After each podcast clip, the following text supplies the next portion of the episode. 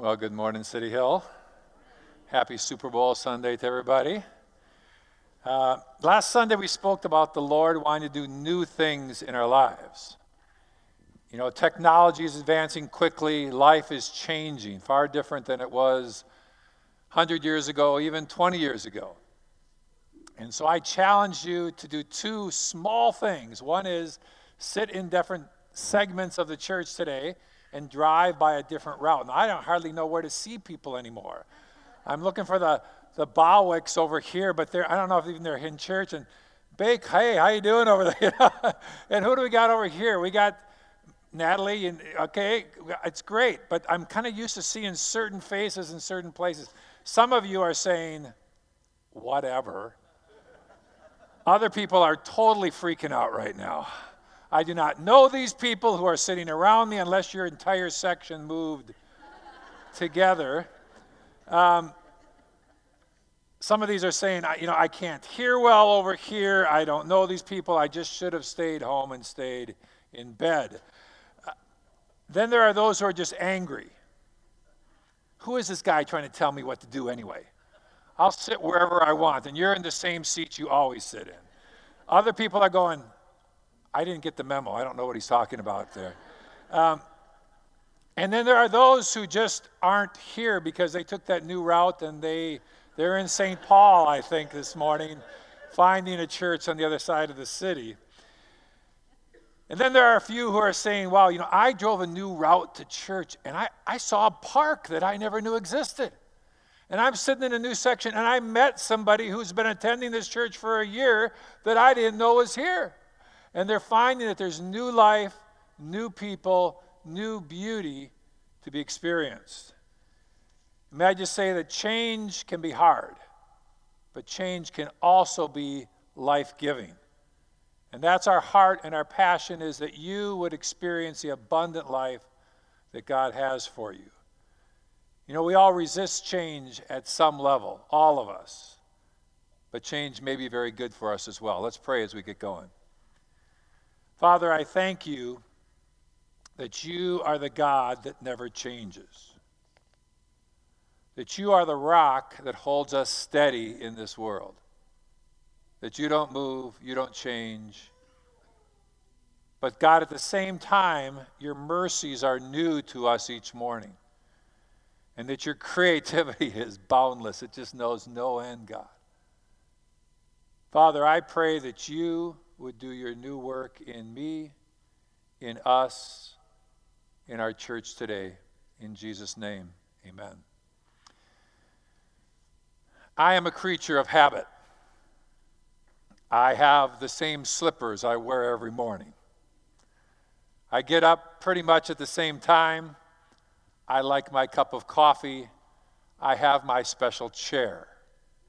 I drive the same route to church. I'm a creature of habit, and I like it. But I don't think I'm alone. How many of you are creatures of habit? That's right. There's things we do, we like, we know it, and we wear it, and we do it, and that's the way we are. And in many things, that's totally fine. Some of you sit in the same seats every week, arrive at church at the same time every week. You may be late every week, and you make a pattern of it, and you like it. You may even eat at the same place. I know families that have church, and then they go to that restaurant, and they eat at that place every Sunday. And that's okay. And in our world of rapidly changing things are changing around us. At least we have the church. We have the church where Jesus is the rock we can count on. God is the unchangeable God. The church where nothing ever changes until it changes. And when things change in the church, it affects us, not just spiritually but emotionally, because we're looking for some things that we can count on. And when things change, sometimes it can create great inner tensions, even what we would call righteous anger. That's not the way it's supposed to be.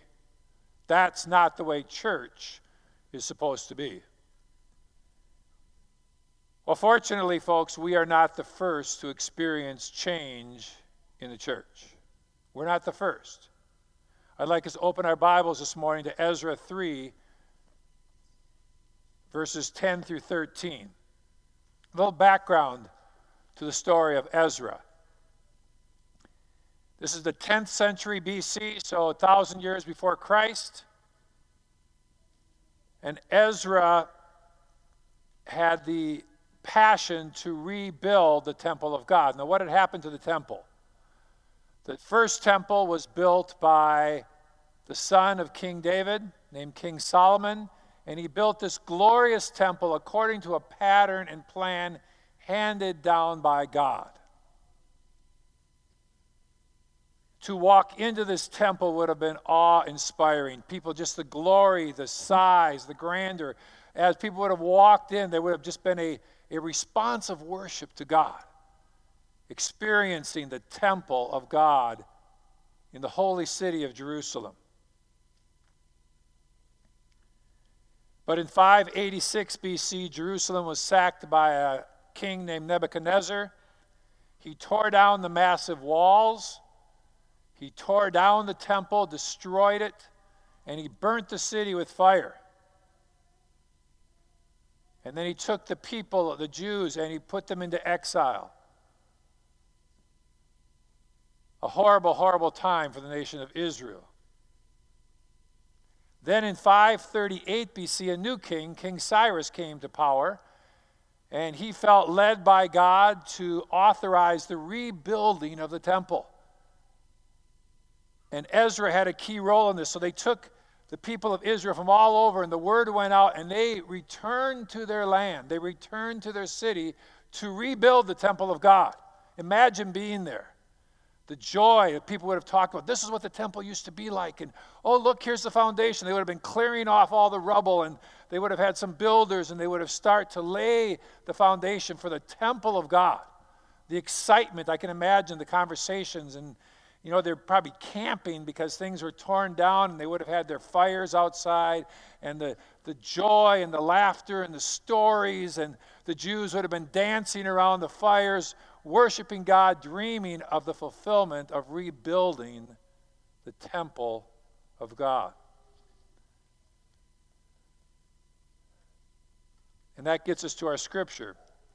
Let's have some fun with our scripture this morning, okay? A little audience participation. You ready? Everybody stand up. So you are the Jews who have come back to Jerusalem. All right? You've come back to rebuild the temple of God. The word has gone out and you've returned. And as I read, we're going to get down to a place where they had some responsive singing. So this is section 1 and 2. You get this. You get, for he is good. You just go, for he is good. For he is good. One more time. For he is good. All right, good. Now you guys, we're just going to have you kind of read this part that says, for his steadfast love endures forever toward Israel. For his steadfast love endures forever towards Israel. One more time. For his steadfast love endures forever towards Israel. All right, and it's going to be messy. And messy's probably how it was. I don't think they had beautifully tuned everything figured out. They were just happy to be back in Israel. All right, so here we go. Verse 10. When the builders laid the foundation of the temple of the Lord, the priests in their vestments came forward with trumpets. And the Levites, the son of Asaph, with cymbals, to praise the Lord according to the direction of David, king of Israel. They sang responsively, praising and giving thanks to the Lord. For his steadfast love endures forever towards Israel. For his steadfast love endures forever for Israel. Continue. And all the people shouted with a great shout. Woo! One more time with a great shout. Woo! All right, have a seat. Can you feel it a little bit? Get your blood flowing a little bit? I mean, and it must have been like that for hours. Shouting, noise, trumpets, cymbals, dancing. They weren't quiet going, thank you, Jesus, for this temple. That's not the Jews. And all the people shouted a great shout when they praised the Lord, because the foundation of the house of the Lord was laid. But many of the priests and Levites and heads of fathers' houses, old men who had seen, who had lived, who had experienced the first house, they wept with a loud voice when they saw the foundation of this house being laid, though many shouted for joy. So that the people could not distinguish the sound of the joyful shout from the sound of the people weeping. For the people shouted with a great shout, and the sound was heard far away. So you had emotions, folks. You had people shouting, praise God, the temple of our God. And you had old men weeping, saying, oh, no, it's not like the first house. Oh, this is never. And you had them all together at the same time. I was trying to think of a modern day parallel to it. The best I could get is when the Vikings play the Packers.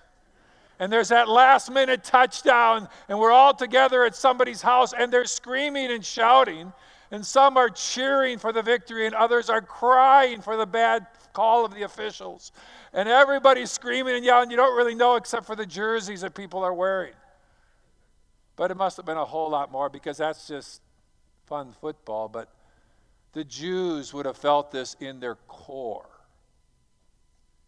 In the core. It came from down deep. And the young people who had not experienced the first glories, they were more apt to be shouting for joy, because they would have a temple where they could worship the Lord. And the older generation, one of the things they would have been weeping about is they would have said, this temple will not have the glory of God. As I was studying it this week, I realized that the Ark of the Covenant, where they said the glory of God resided, in the Ark and in the tablets of the commandments of God, they had been lost or destroyed. They never came into the second temple. And so what they understood housed the glory of God, the Holy of Holies, would not have that. And I can just hear the men saying, it'll be a shell. It'll be a building, but the glory of God has departed. And they would be crying for what they would understand to be the lack of the glory of God. And the young people would be saying, we have our temple. And there would have been just incredible passions and emotions and shouting and crying. But God addresses this crisis through the prophet Haggai in chapter 2, verses 3 through 9. The Lord's speaking here, and he says, who is among you who saw this house in its former glory? How do you see it now? Is it not as nothing in your eyes? People would have said, sure, it's a building, but it's nothing, because it won't be what it used to be. But verse 9 of Haggai 2, the latter glory of this house shall be greater than the former. I want to read that again. The latter glory of this house shall be greater than the former, says the Lord of hosts. And in this place I will give peace, declares the Lord of hosts. You know, things had changed. The second temple lacked the Ark of the Covenant. Things had changed, but God does not change. And God's glory did not depend upon the Ark of the Covenant. God's glory did not depend upon the building. He's far greater than all of that. And he says he would fill the second temple, the new temple, with even greater glory. What an amazing word of God, that even though it was different, Even though it may have lacked some things, it would be greater because God would pour out more of his glory upon that second temple.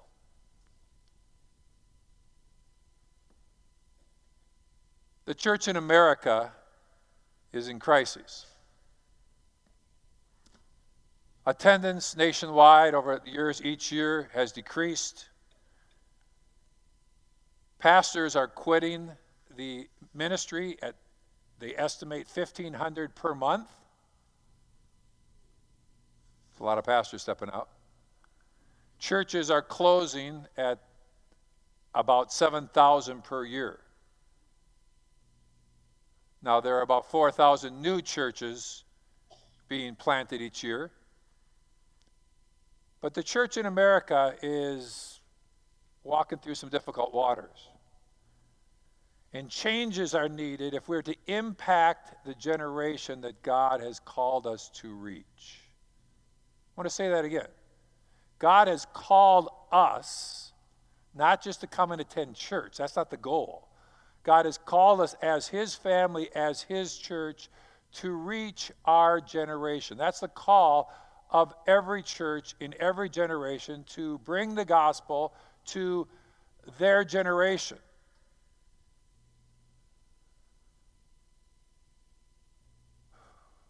And we have to make some changes, or like we said last week, change or die. The old way of doing church just as is not as effective as it was before. Yet, it's church, and this is where it's supposed to be the same, so we hold on to old ways because they were good, and they were good. But it's hard for us to change. I'm going to step on some toes this morning, but I do believe it's something the Lord would have me speak. And I think, so let me say, we hold on to old ways with good hearts. Everybody, the reason we hold on to old ways is because they were good, and we liked them, and they worked for us, and they met our soul's desire. So we say, this is good. I'm going to hang on to what's good. And yet, God continues to move in new and fresh ways. And I think we've confused the message with the method.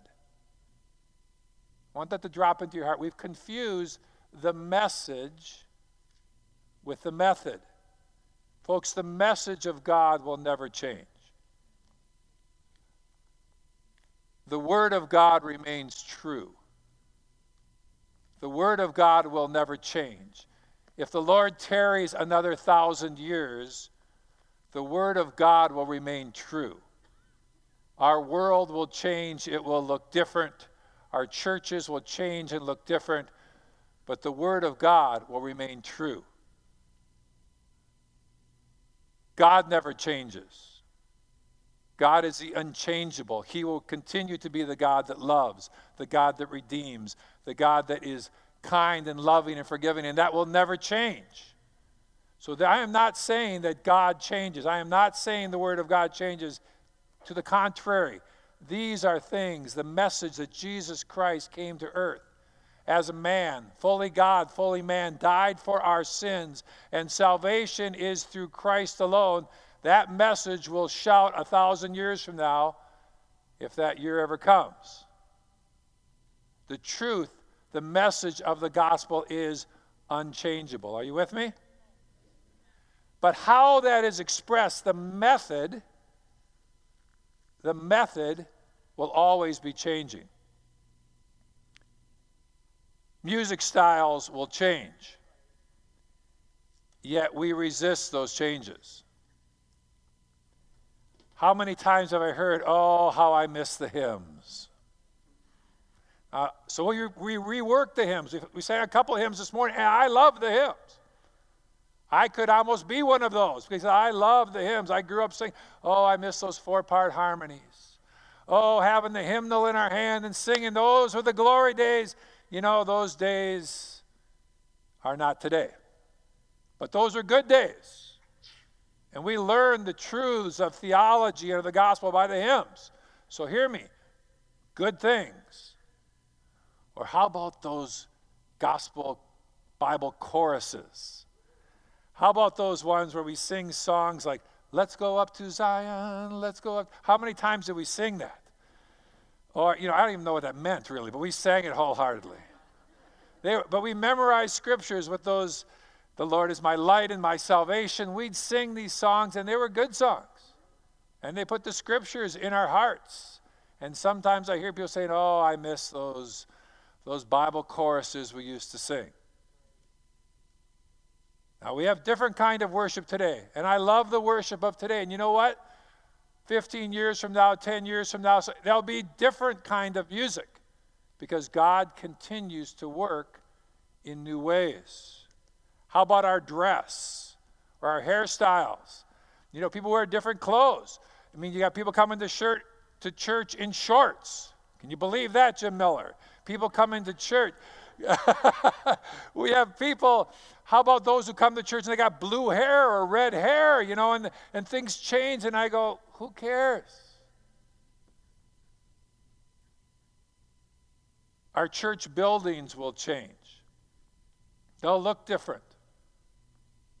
The New Testament, they met in the temple courts, and then they met in homes. Then they got bigger buildings because the church grew. And then in Constantine's time, they got massive temples to show the glory of God. They did all, the buildings change, folks. And now we meet in warehouses and churches and in homes. And, it's not about the building.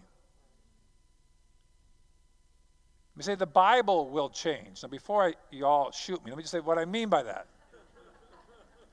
The book, the paper, the book.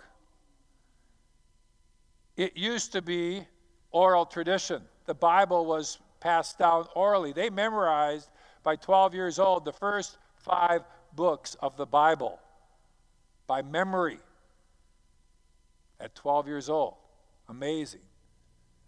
But then it went from oral to scrolls written by hand. Then somebody figured out how to put it in a binding and made books, translated from Latin into English, and now it's gone from books to your telephone, to your tablets, to your computers. And you know what, folks? The Word of God is not the pages. Now, I would advocate treating your Bible with respect. But if your Bible falls on the floor, you don't have to repent of the sin. The Word of God, the truth of God, the words that He spoke to us, that is what is holy. So the Bible changes formats and translations, but the Word of God, the spoken word, the truth of the word never changes, but the format. That's why I'm not opposed to people in church following the scriptures on their phone. If it works for you, let the Word of God dwell in your heart. Don't confuse the message with the method. The message is sacred, it's holy, it's timeless, it's unchangeable. The method is the packing. It's how it's wrapped up, it's how it's expressed. The message is the heart of the matter. The method is how we express it. The message is the essence, and the method is the form. And when we confuse those, we can get really angry, unchanging when someone messes with the form in which we've experienced God. And really, when we talk about old wine and new wine, we're talking about the method, not the message. It's all wine, right? And the wine is what matters in this illustration, but whether it's old or new is how it's expressed in our community life together. But the scripture says that no one's who's tasted, when you've tasted the old wine, you say, oh, that was better. It's easy to look back and remember the way it was. Let me mess a little more with us today. Our DNA as City Hill Church. First of all, we weren't even City Hill Church. We were a New Testament church. We even changed our name. We were the cutting-edge church. We were the church that did things like nobody else did. We were the ones, the radicals out there that people didn't even think were Christians. They spoke in tongues, which were of the devil. They weren't, but they said they were. And they were having this Holy Ghost revival and meetings that went for hours and somebody with a guitar and it was all, and we were on the cutting edge of what God was doing. And we were. We sent people out to the mission field with a prayer and a one-way ticket. Hallelujah! Watch God move, and God did, but I'm not sure that's the pattern we want for all our new missionaries. And Terry and Roberta said, hallelujah. And if it was new, if it was edgy, it was us. Us. This is us we're talking about here. Back close to 50 years ago. But then, like all moves of God, we value it so much. We've seen God move, so we package it. And we wrap it up and we say, this is the way God moves. And you know what? God continues to move in new ways. With things that will not change, but methodology which continues to move with God. God's ways are fresh. The scripture says the steadfast love of the Lord never ceases. His mercies never come to an end, but they are new every morning. They're new to us. They're fresh to us. God's ways are fresh and new to us. But so the real question in my mind, if I were listening to me this morning, is why? Why change? I like it the way it is. Why would I change something that I like? Nothing is wrong with the old way, so let's just leave well enough alone. If it's not broke, don't fix it, right? Not so sure. Because the goal is to make disciples of all nations.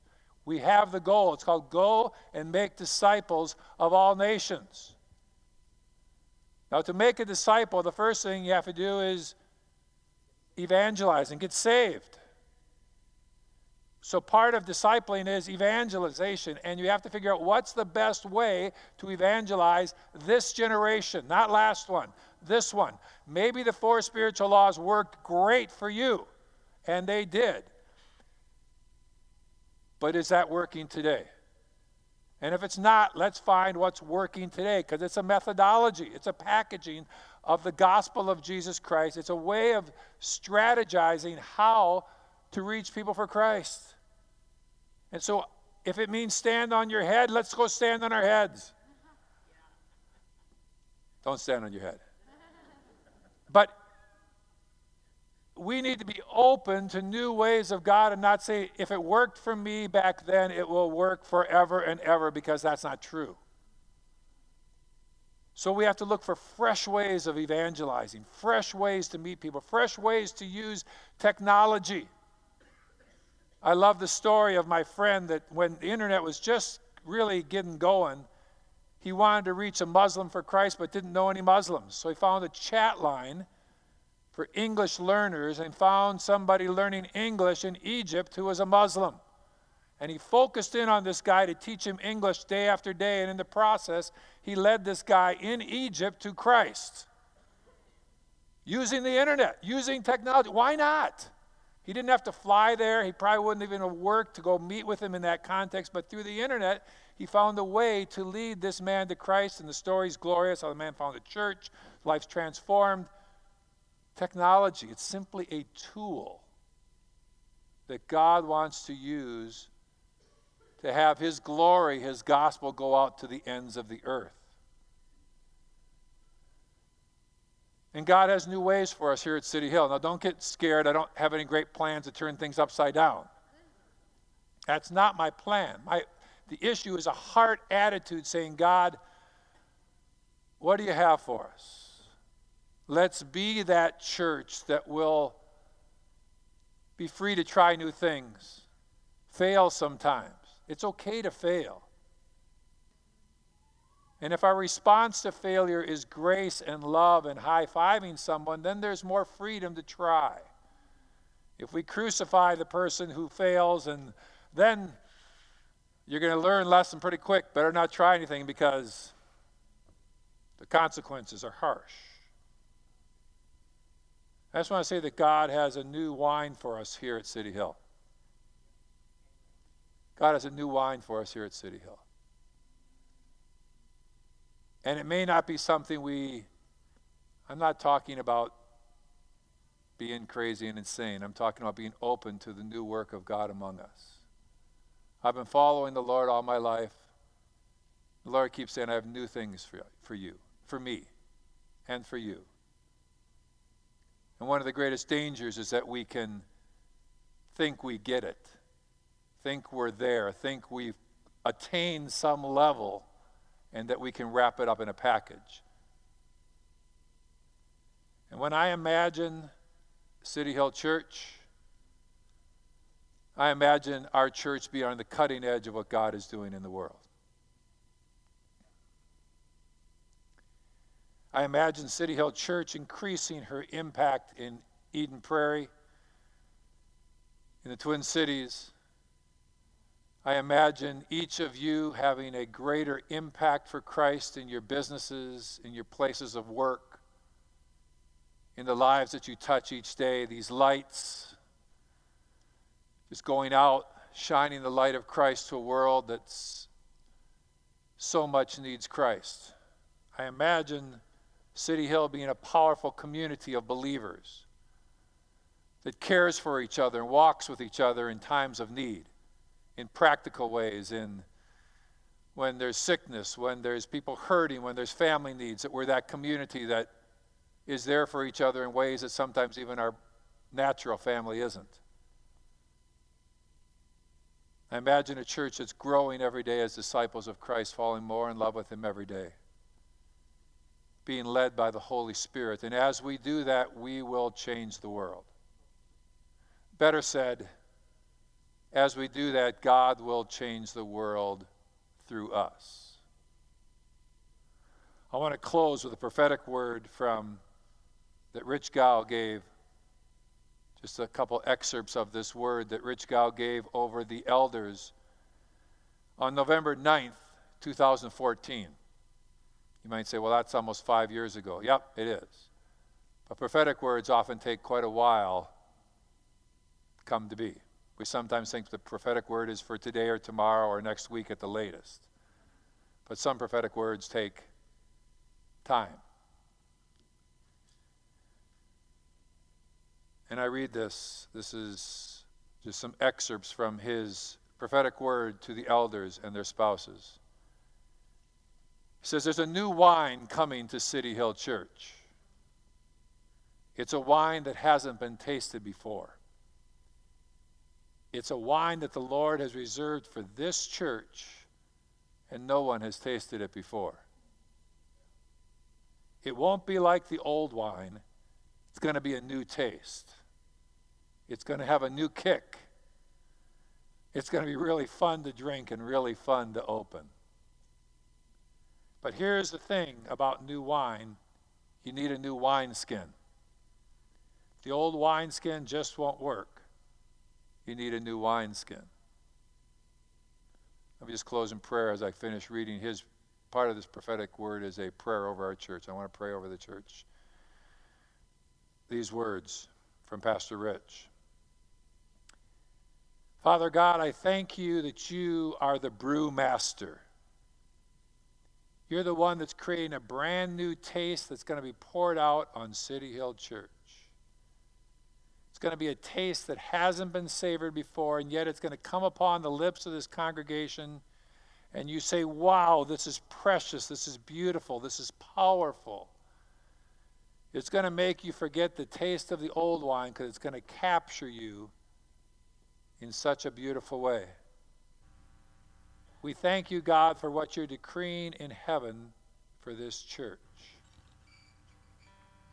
We receive it, Father God, as your purpose going forward in Jesus' name.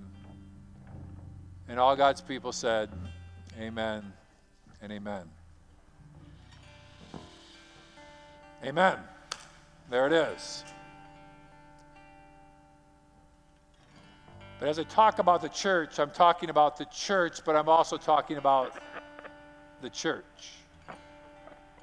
City Hill can come into a new time in God, and you can miss it. Don't miss it.